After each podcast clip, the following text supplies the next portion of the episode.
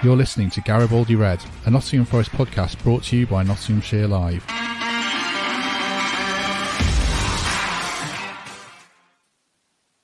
Hello, welcome to Garibaldi Red for the final time this year as we reflect on another tough away day for Nottingham Forest as they lost 3 0 at Manchester United last night. We'll look back on that game and we'll also look ahead to Chelsea on New Year's Day, touch on the League Cup quarter-finals and shirt sponsorship in the company of, first of all, on location from Manchester, Michael Temple. Temps, how are you? Morning. Looking a bit like Gary Birtles holding the phone up, aren't I? But yeah, apart from uh, that, I'm okay. Good night in Manchester for me after the game at least. And yeah, good to catch up with you boys. Good, good, good, good. And second guest today, also back, well, back from Manchester is Greg Mitchell. Greg, how you doing? Yeah, good. It's like changing of roles today. I've uh, I was des- designated driver last night and uh, got home nice and sober with a clear head, so it might be a completely different perspective from me today. Well, there are a few um, perspectives on the game. Actually, we'll come to the game in a minute. I should just say thank you to everyone who attended the live podcast. I put that at the top of my notes. Um, just before Christmas, freezing cold. So uh, a good turnout, very much appreciated. I think it went well. Greg, any asking for selfies after appearing on the stage for the Q and A or anything? No, don't no. don't fuel my friend's little uh, thing he's got against me. No, nobody's recognising me. It's how I like it. Thank you. good, good. Right. Um, so yeah, thanks very much to everyone who attended, and we'll do another one in the summer because it went very well. Old Trafford, then. Um, I think there's a couple of schools of thought on it. There's the school of thought that it was absolutely disastrous and Forest were as bad as they were against Arsenal and Leicester. And there's the school of the thought that, you know, enjoy the ride, let's all be positive and uh, just move on. Temps, where are you on it? Where are you in the middle or firmly in one of those camps? Yeah, somewhere between the two for me. I think we saw what Man United are and what they can be in this post Ronaldo era, Bruno Fernandes being at the heart of the team, but having 11 players that can play football at pace with precision. You know, between some of them, months and years on the training ground, pulling out set piece moves like the one that led to, to, to Rashford's goal. So I will credit Manu. I can see why they've recovered from the start they had and why they're a force to be reckoned for. From our perspective, another lesson in the level and finding that when you go to one of those top six sides, maybe seven with Newcastle now, and find them on song at home, it's going to be really, really tough. So I'm not down in the doldrums because I didn't necessarily expect us to get anything from that game. We've spoken before about the run of fixtures after Chelsea where we have to move, but yeah, I'm not going to um, I'm, I'm not going to be down in the doldrums too much. But for me, fair play to Manu, they they tore us apart. Yeah, I mean, for me, um, it wasn't. Uh, it wasn't Arsenal. It wasn't Man City. That was too early in the season. It wasn't Leicester. It wasn't great. I don't think Forest played terrible. I don't think they played well. They created enough to create goals, but again, I don't. I just want to see. We'll come on to this. An away plan, I think, can work, and I don't feel like playing like that is going to work unless they're really good individually, and I don't think they were. I think if I was rating the players, it's not like they came off the pitch and I thought everyone was a seven out of ten. I thought Ryan Yates was and Wayne Hennessey was, although he was a bit of culpable for the second goal, but there was a few too many five out of tens for me, and we'll come on to the subs and stuff like that. So I'm not I'm with Temps. It wasn't an absolute disaster, but it wasn't great. It was a little bit anemic for me. What about you, Greg? Yeah, well, I'd say tonight a, a different opinion on that is when we went to Man City, when we went to Arsenal, you looked at the stadium and you went, "Oh, this is nice." oh, we're losing, but isn't it nice? Yesterday, although we we weren't the best team by any stretch of the imagination, but I always felt like we were close to being in it. You know, when we got that disallowed goal, I thought, yes, this is it. We've got a genuine chance now. And, you know, nine corners, loads of set pieces. They weren't very good when we got them, but we got the chances and we were getting opportunities.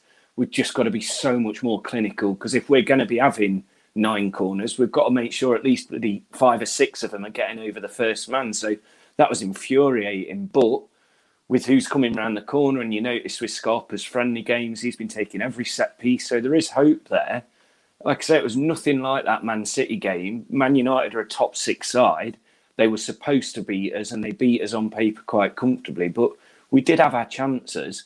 And there are players in that team that showed a bit last night that I'm sure we'll get onto individuals. But yeah, I didn't walk out doom and gloom like some in that away end did, and they, they were well within the rights to. But I I drove away thinking, you know what, there's chances there, there's opportunities there, there's massive away games where we're going to be going there and expecting to finally get that second away goal and some. So yeah, we're we're not out of this. We we can do it. We've just got to figure out how to do it, and I don't think it'll be long. What do you make of the away tactics Temps, the setup? Because the, the, these games aren't going to decide if Forest stay up, but they do need to get a few points at a Southampton, at a Fulham, at a Bournemouth. Do they need to change the way they're going about it, or can this work? No, we need to change the way we're going about it, don't we? Hot away wins in the Premier League extremely hard to come by, as we know, but we're not going to get them playing like that, and you're not going to get them when you don't change the approach once you go behind, particularly when you're find yourself two 0 down in the in the Premier League.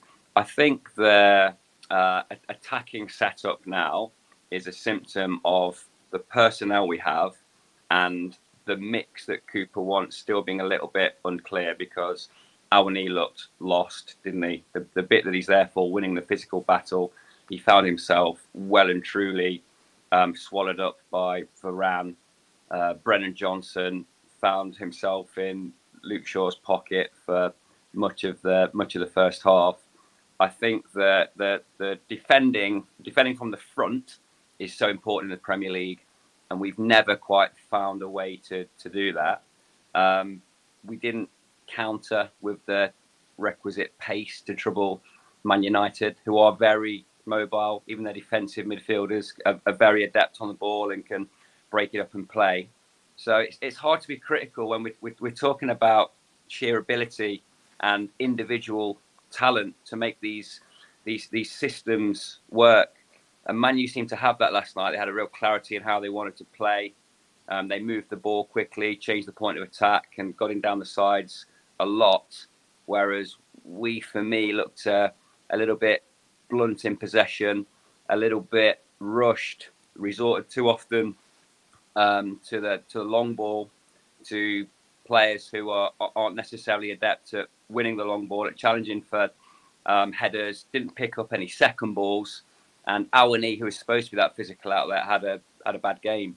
So so no, the the the, um, the some of the issues we saw last night will have to be addressed with recruitment rather than a tweak to the system because you can't open yourself up on the road too much. But yeah, there were there were times last night where we, we looked really blunt and the setup looked ineffective. What did you make of Awoniyi, Greg? It was a bit weird. He was playing like from the left, like Rashford mm. was, and it. I can say, I guess they wanted. I think it looked like they said to him, "Be Keinan Davis last season and run 80 yards and have everyone bounce off you," and it didn't. Well, it didn't really work, did it? I mean, I, I think that they they don't seem to have that balance right in attack, do they, Greg? Um, yeah, I mean, sorry, one of our signals went a little bit there, but with with Taiwo, I saw a little bit of a different side to him last night. I saw a lot of energy in the first half and a lot of attempts to try and get forward and make something, create things that possibly weren't there. It was weird that he was so far on the left and like a big, strong striker like that, getting down the middle and get things through to him. Uh, but I saw some hope there. I saw the fact that we should try and stick with him and you know give him another go. Southampton away, perfect opportunity, big, strong. You know, get get him in there and get him in the middle. But yeah, I don't think any of our players had a good game last night. But I certainly don't think Taiwo had one of his worst. I thought there was more promise there with him than uh, than there wasn't.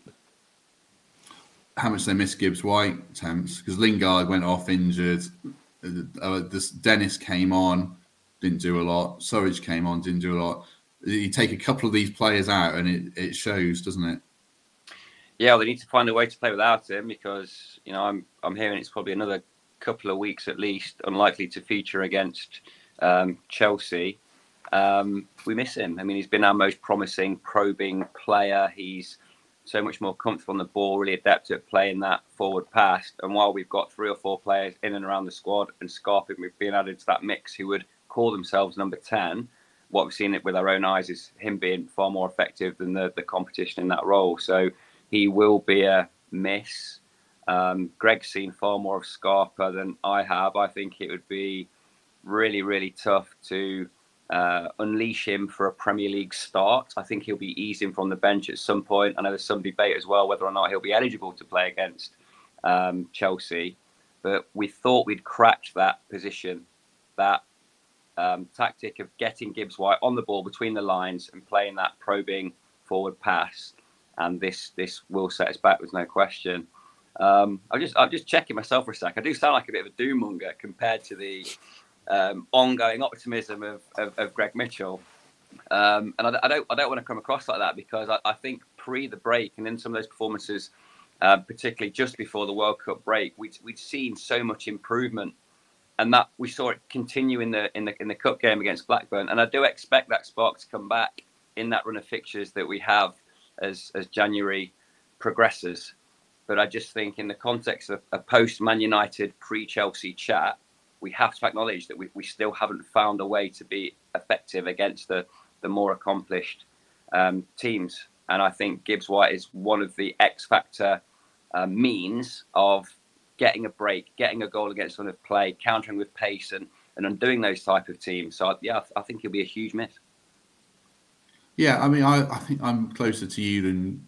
Well, I don't think Greg's been overly optimistic. I don't think, but I think I, I think you have to acknowledge it wasn't a great performance, but it, it, hasn't changed my opinion of whether Forest will stay up or not because I think there's going to be quite a lot of these away games where they don't play well and they lose. But there's going to be away games where they have to play better and they have to pick up points. And I don't think this is one of them, but they're going to have to go to Southampton and places like that. And they're going to have to find a way of being a lot more effective. Yeah. I mean, how much of it was their own doing, Greg? In terms, if we look at the goals, were all three avoidable? Uh, the second one, yeah, looked like a bit of a goalkeeping error. Uh, and the third one, the one I noticed was Worrall just like, I don't usually, he lost his man and then it just opened up and then, you know, off, off they went and scored. And that's the difference between these Premier League teams that when they sniff a chance, it's a goal, isn't it? So we just have to be on our game for 100 minutes out of 90. And it, it's so frustrating that those little things cost us because we I do think we were in the game a lot more than we weren't, and it's it is all right. I've seen it all online saying you know, happy clappers, just happy to be there. But I drove home last night and I drove home past Stokes Ground, and it was a real remember where we were this time last year and where we are now. Uh, we've got a great chance to get out of this, and it's not even a mess at the minute. You know, we are in this fight. We've just got to let it click and like I say, you know, one goal away from home, and we're we're coming into January. Is that's bad, isn't it? But somehow the home form and the you know the odd away point or what have you, it's kept us right in it. And like I say, we'll, we'll strengthen more than others in January. So I think that we're not in as a bad position as some of us, you know, especially on Twitter. I don't know why I read it all this morning. some of us would, would like to believe we are. So yeah, I'm I'm fine at the minute, and I think we get results in the next two games. I hope so. What did you make of midfield, temps? Um, uncomfortable on the ball at times. Um, closed down under a really effective press. I mean, I, am going to join the Casemiro fan club later today. Mm. I thought he was excellent, both defensively, organisationally, and the ability to spray that flat pass 50, 60 yards in both directions to get tricky wingers on the ball in space um, was was was good to watch, wasn't it? I'll, I'll, also just rewind into the question about the, the Man U goals. I'll, I'll, credit them for the corner routine. From from their perspective, that's something that they've worked on. They've worked on the timing. They've worked on the accuracy of the pass, and that the finish from Rashford was there. The one that disappointed me was the uh, Martial goal because he, he side-footed that, and I think Hendo saves it. I think if he had his time again, Hensey would probably clear that with his foot he's tried to get down and, and smother it, and it's it's it's almost gone through him, frankly. So I think that was an avoidable avoidable goal. But yeah, that that that Man United midfield has a a, a group of players where you, are not compromising quite the way we are. And if I pick him, I get that, but I lose the other. If I pick him, this bit improves. This this bit doesn't improve quite so much.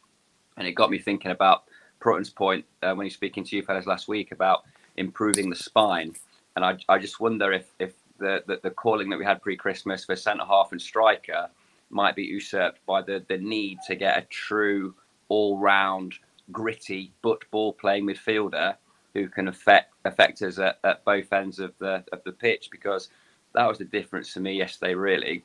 Their back four was comfortable in control. Their wide boys, their offensive players were getting the ball in space. But the heartbeat of that side was the the strength in centre mid and for various reasons, the Cheikhou Kouyaté injury, the, the Gibbs White injury, um, you know, one or two other bits and pieces. Mangala coming back after a bit of a bitty uh, first first half of the season. Freuler looking, I thought, particularly ineffective last night. And Yatesy, to his credit, doing what he always does, trying to get something going through sheer um, work rate and determination. The mix didn't look quite right last night. Mangala didn't look as comfortable as he had done. Freuler was, I, I thought, a bit a bit anonymous. Um, Yatesy put himself about and frankly deserved that goal, which we'll, we'll come on to a minute, I'm, I'm sure. So, yeah, but that's it, isn't it? You're going to have these times when players are injured, suspended, unavailable, whatever, and you've, you've got to deal with it. And we, we're not able to put our best midfield on the park at this moment in time. Yeah, I agree. I thought Yates was the pick of the three again. I feel for Mangala because he's not really got going. I think he needs a run of games, but it wasn't his night, and I'd agree about Freuler. That midfield balance is interesting and how they solve it and how they find it for the second half of the season. Uh, Temps mentions the goal, Greg. Well, have you seen it back since you got back, the disallowed goal? No, I haven't. And at the time, we couldn't understand because we were told, I don't know whether you'll be able to tell it, we were told they were checking for the, the handball, weren't they? And then suddenly it was offside, and apparently it was. So mm. unfortunate because I didn't even realise Boly was anywhere near it. But yeah, at the time I was celebrating like anything, and my mate Steve next to me says, "No, look at keeper running towards the ref," and then you knew straight away. So, and what a time to score! Absolute game changer of time. So once that got disallowed, it kind of it sapped everything out of us really. And second half started. We we showed a little bit in the second half, but it kind of it kind of went into a damp squib and it, it was over, wasn't it? So it's a real shame and just showed that we get the opportunities, we we can get them, can't we? So take something from that definitely. Can I just come in on the VAR point? So um, we we got in the bar afterwards and, and watched the the replays and the saw the VAR, VAR process again in, in, in real time.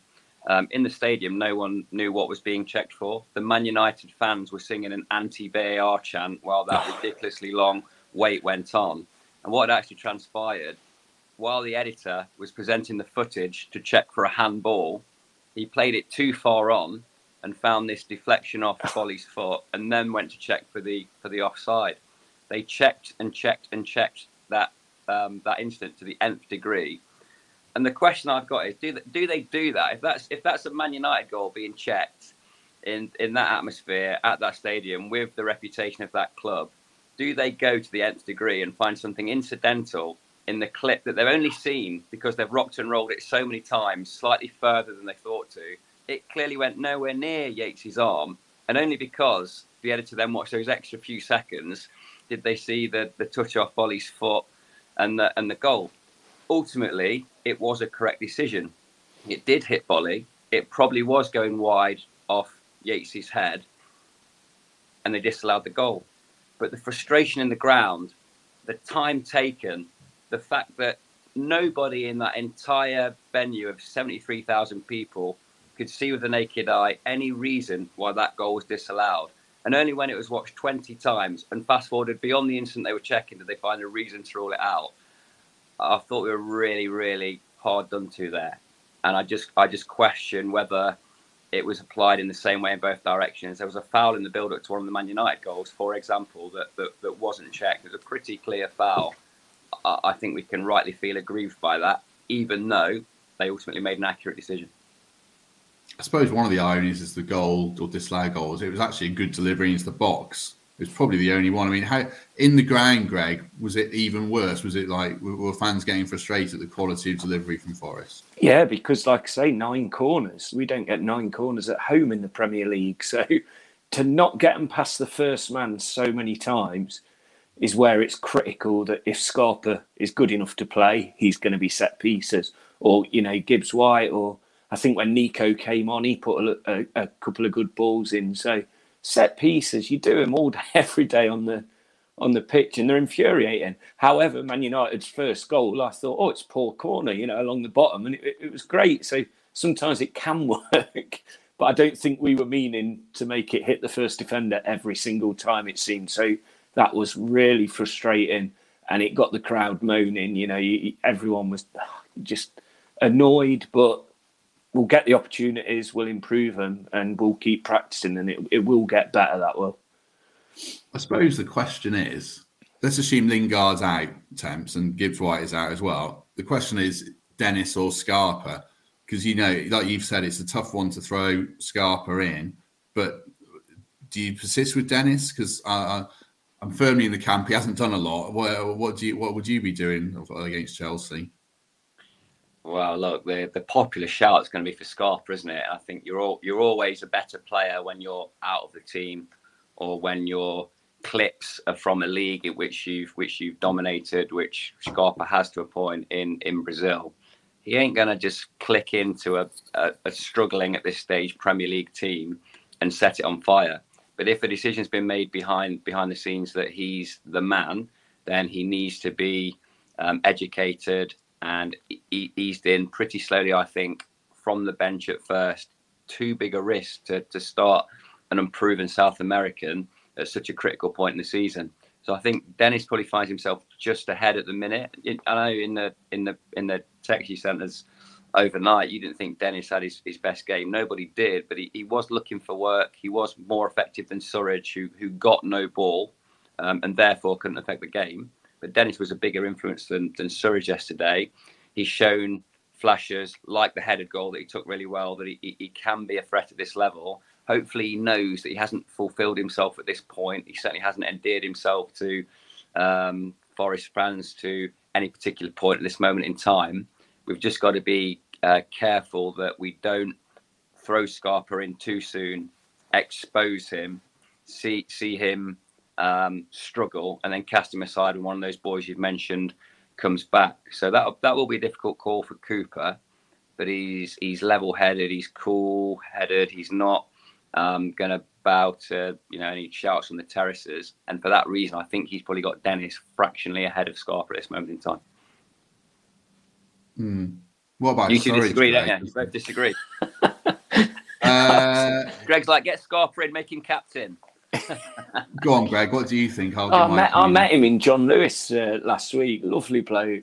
Everyone's met him. I think I'm the only person yeah, hasn't met him. Just go and collect something from John Lewis, and he'll be like, "Yeah, he's good. He seems very good in South America, but that means nothing over here, does it? So I absolutely agree with Temps that it's a risk but I think it's a risk that we have to take because Dennis has, you know, he's had plenty of minutes. He hasn't really shown anything yet.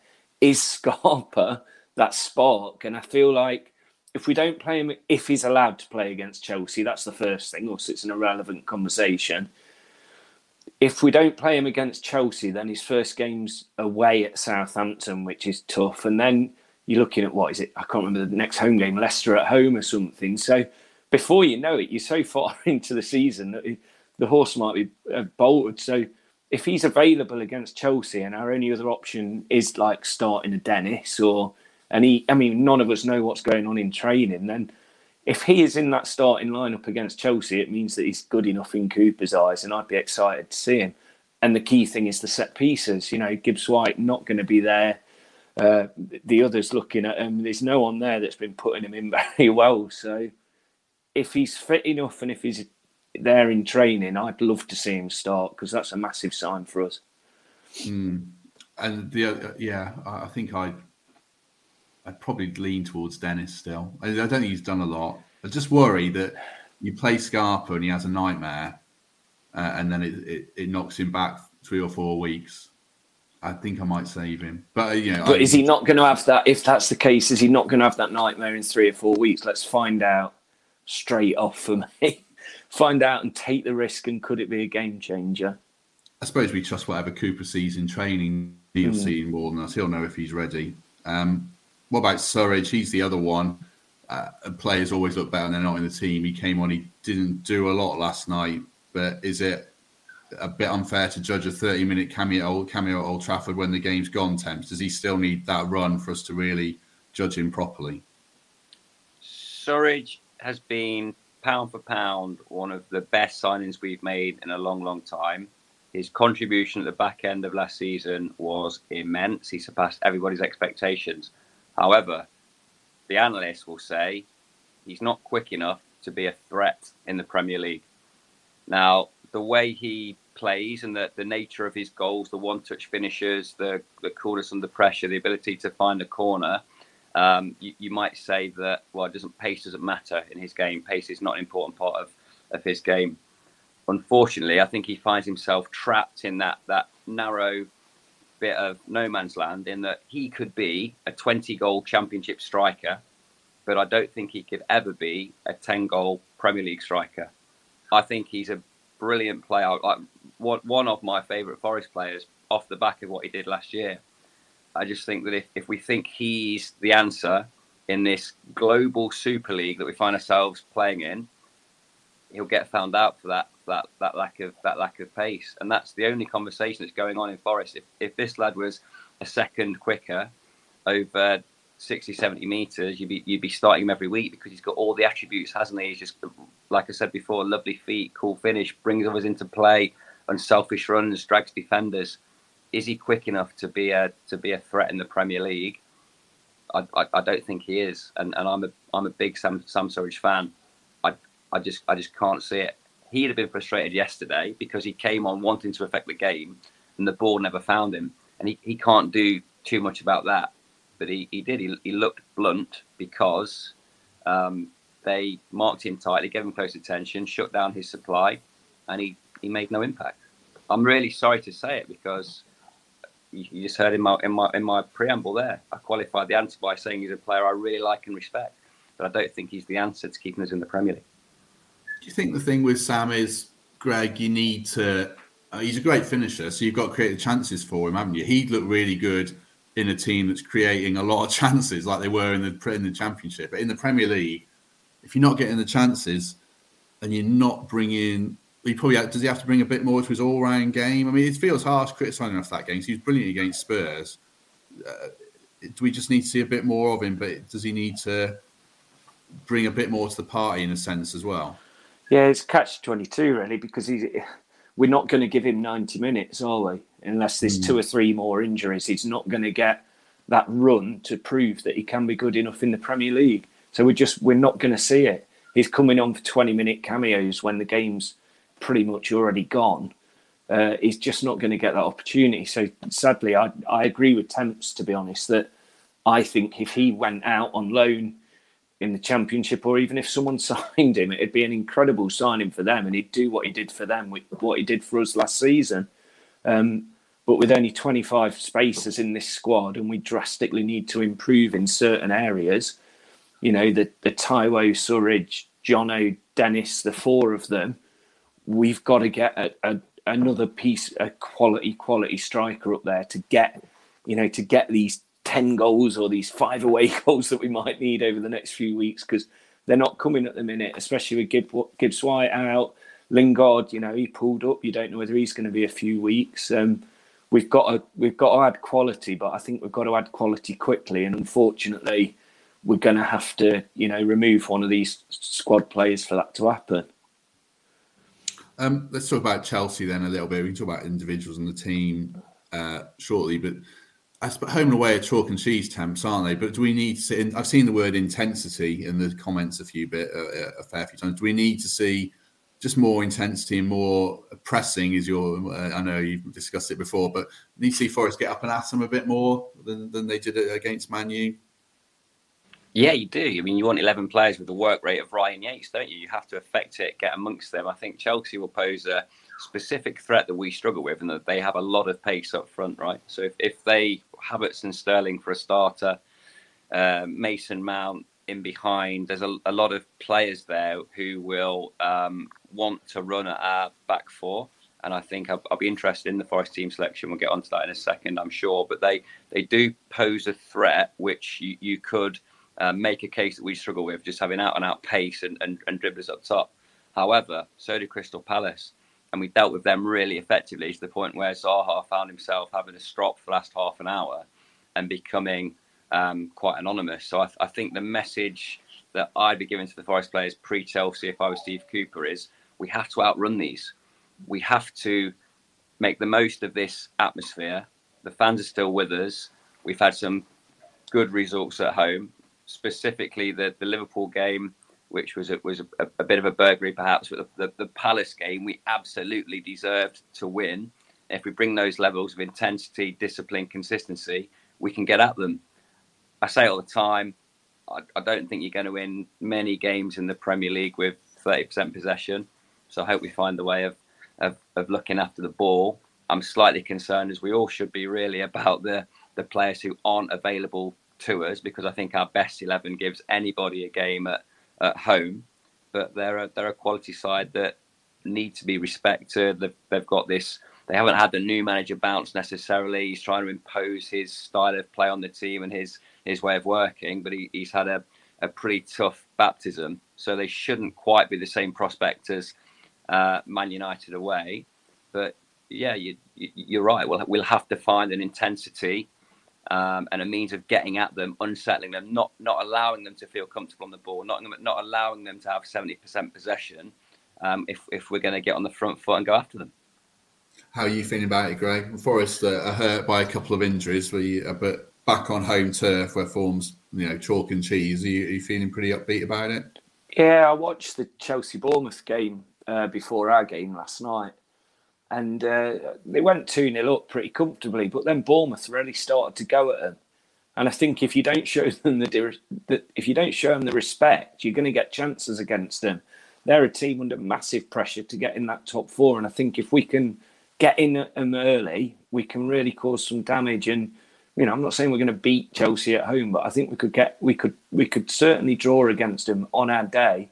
The injuries are critical for us, and it's who's back and who's going to play. you. But yeah, that that ground has to be as big a fortress as it ever has been for the whole of you know last season and the beginning of this season because uh, it's a huge, huge game, and we can't be going into Southampton feeling like we did against Bournemouth and Fulham, where these are the games where we get points, because that is game of the season, Southampton for me, and it, it's a huge chance as well. So these two games are big. These two games are the ones that can get us out the top three with a few points in hand as well, or really make us realise how how much of a struggle this season could be going forward.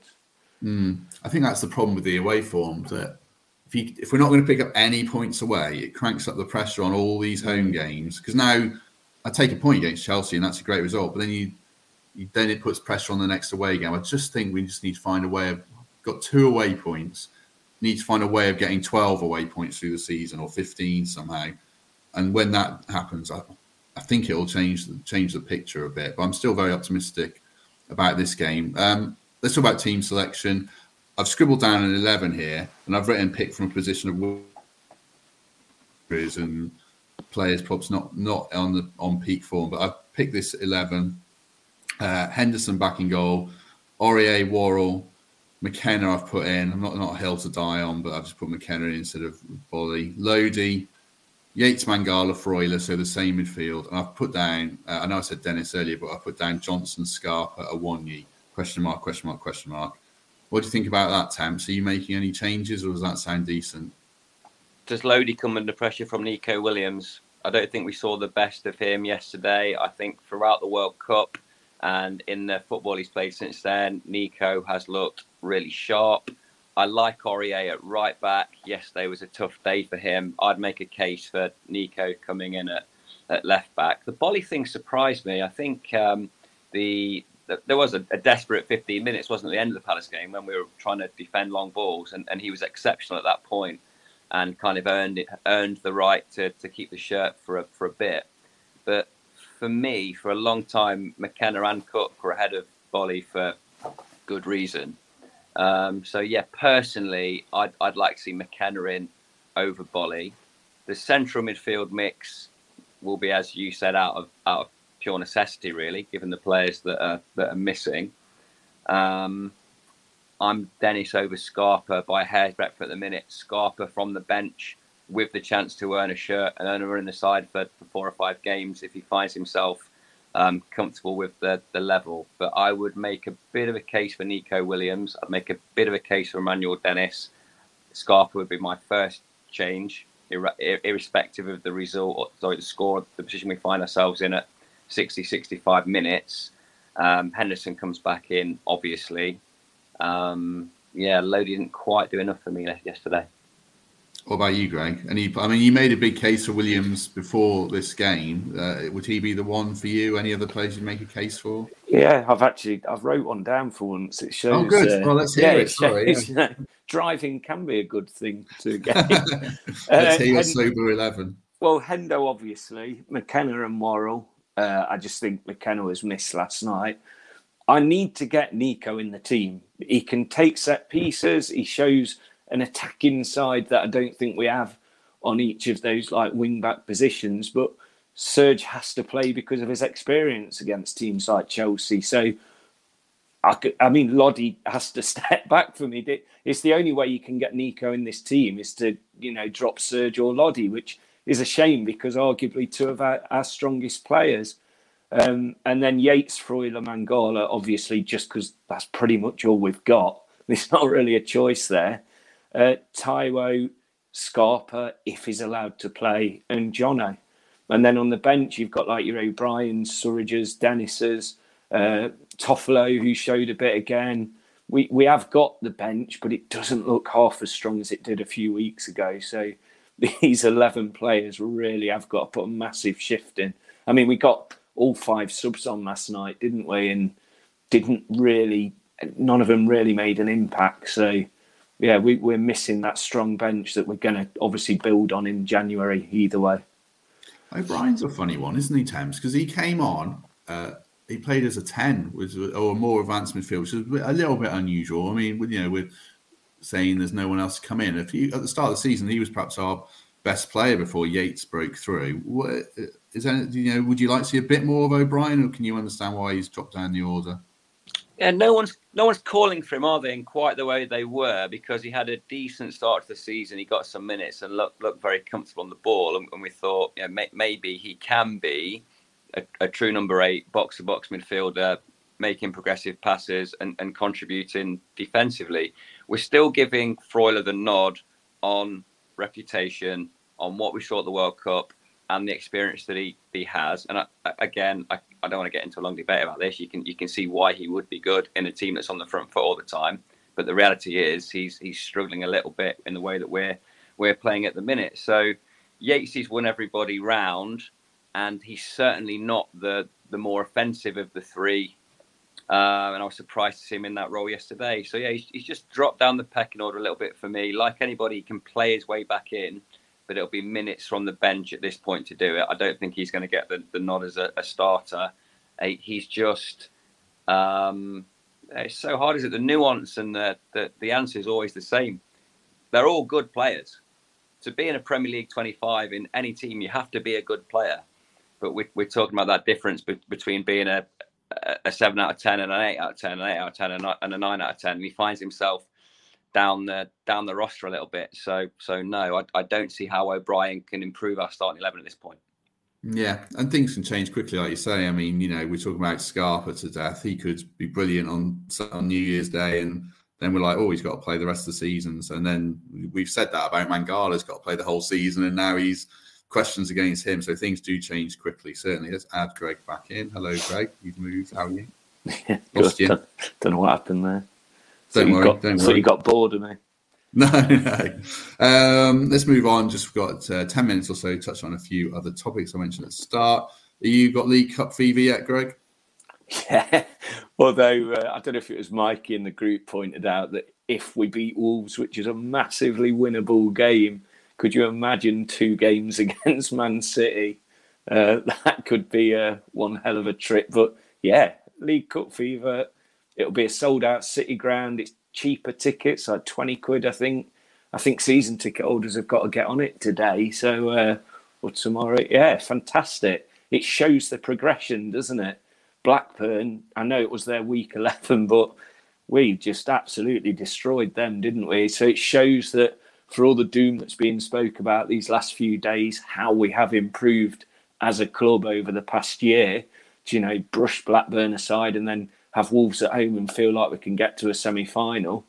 Uh, yeah, I've got League Cup fever. I've just proved it to myself. If I if I know Greg Mitchell, by the way, he's already booked a hotel room for the Wembley final. Um, it might be one of those rooms with free cancellation, but he's looked into rail strikes. He's got an alternative means of transport. He's arranged 50 boys to help him put out an amazing display. And come what may, Greg has got a means of doing at Wembley in February. Mm. Absolutely, absolutely. So Just doesn't get um, us to Europe, though, does it? I've looked into that. It's a big shame. Does it not? I don't think so.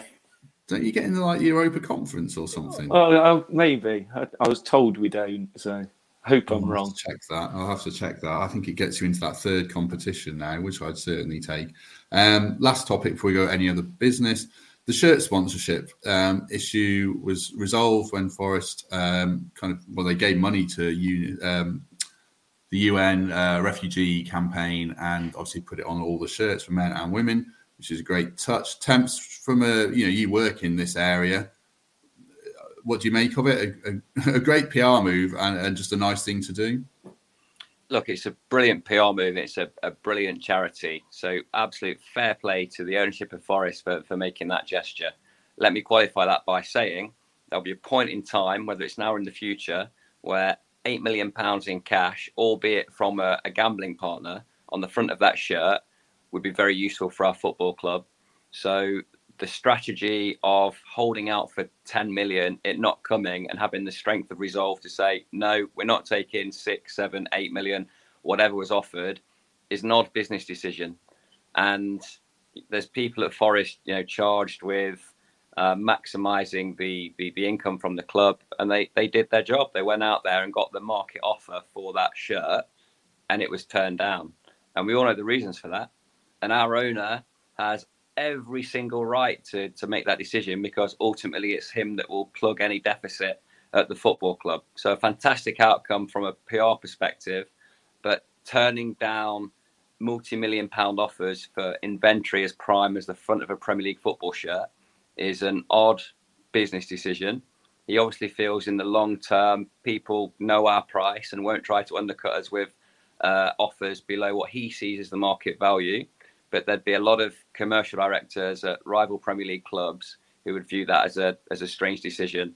But fair play, the charitable um, gesture is a really good one. And when we get the chance, I'll be down there to get it applied to my shirts. Greg, from a purely fans' point of view, uh, what, what do you make of the decision to put the charity on the shirt? Yeah, I went down, started my Christmas shopping Christmas Eve, went down to the uh, club shop, of course, got my dad some slippers, and it was in the uh, it was in the shop front, and it looked fantastic. It was just nice to see it. You know, I mean, that's a I know it's a huge charity, but it's a worldwide recognised charity, and you know what's going on with Ukraine and in Afghanistan over the past few years. It's just a real nice, lovely gesture that that our owner's done that, and I think uh, it will really help them as well. So I know we, I've got friends at Forest who are like got family in Ukraine and stuff at the minute. So I know things like that's going to mean a huge amount to them, and you, it should be very proud of what they've done, really. So yeah, I'm all for it. I'm I'm personally glad we've gone that way, and I, I don't know, it might affect us in the future, but it's it's a nice touch. Uh, any other business before we go? Any final thoughts from your Manchester hotel temps? Yeah, well, look, um, bit of a shameless one. Thanks to my mate Holty who sorted my tickets out at Man United. Great touch, really appreciate it. Second one. So I was, I was, I was with my mate Rainsy, He's over from uh, New Zealand. Thought we'd have a little trip to Old Trafford, and he's a massive Homes Under the Hammer fan.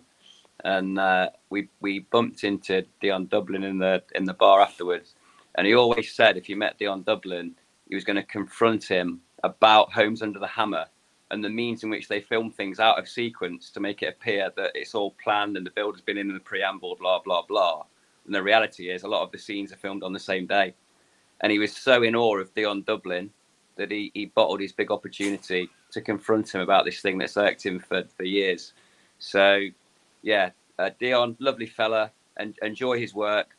And it was nice to say hello and have a little photo yesterday but yeah, my, my little mate Rainsy uh, blobbed his big opportunity. I think that's a regret he'll live with for a long time. that was what Do you watch Homes Under the Hammer? I love Homes Under the Hammer. Yeah. After I had surgery a while ago, I watched the same. I mean, every episode is the same. Buy a house, It's SHI. You know, it needs work. Throw some money at it, as little as you can, and then just sell it, uh, flog it on. But they're always in. Why are they always in Stoke or Mansfield? They're always in the. They can only serve, or like Maidenhead or something. They can only film in the same three places. Well, look, you've got questions as well. So if you ever meet Dion, ask him about these things. I'm sure he'll tell you. But yeah, opportunity missed for for little Rainsy. Greg, anything weirder than that to add? Well, no, I, yeah, I have got something actually, but you say why they always in Stoke. I think when you said the SHIT thing, but yeah, um, I probably won't be on again for the next couple of weeks. So I want to get it in. Um, I've not let you d- down yet with music ever. So um, Beat the Streets, end of January, January 29th for Framework Charity. Uh, it's in Nottingham. It's my favourite day of the year for music. It's just everywhere. Rough Trade, Rock City, Rescue Rooms. Tickets are only a tenner. It goes straight to the charity. There's some unbelievable Nottingham bands, and this is where I haven't let you down yet. Uh, the Chase from St Anne's. They are awesome. Please go and check them out. They should be playing. So, yeah, I said I'd shout them out, and they're, they're a brilliant band. So get your Beat the Streets tickets. Forest aren't playing. It's a great Sunday in Nottingham. Why aren't you on the next few weeks? Are you away? Well, no, we just rotate, don't we? So yeah, why not be on? I wanted to get it in whilst I could. Yeah, now, the showing solidarity with Morgan Gibbs White, isn't he? He's just taking him out, taking himself out of the frame. yeah. Fair enough. Fair enough. Right. Uh, I think we'll leave it there. Some interesting discussions, interesting comments in, in the comment section. People di- firmly divided between we're doomed, we're utter rubbish, we're going down, and people who are more upbeat and more positive. I just think the picture changes from game to game. It just swings back and forth. If we're doing this after a draw or win against Chelsea, then we'll be saying we're definitely staying up and we're all upbeat. If we're doing this after Southampton, they got tanks and they lost to Chelsea, then we're feeling very much downbeat. So let's just see how it goes. Try to enjoy the ride, everyone. Last night wasn't brilliant, but there's always another game. And thank goodness it's in the Premier League at the moment. So I think we'll leave it there. Greg, thank you very much. I enjoyed it. Good to speak to you both. Temps, thank you very much. Mate, I enjoyed your final thought there. Jerry Springer esque. Very good. Yeah. Thank you. Thanks very much. And thanks very much to everyone who watched along and listened as ever. Comments very much appreciated. Good reviews and subscriptions very much appreciated as well. And thanks once again to everyone who came to the live show. That was also very much. I'll see you all soon. Oh, and Happy New Year as well. She won't be back until then. So Happy New Year to everyone who listens and to you boys as well. Cheers, Matt.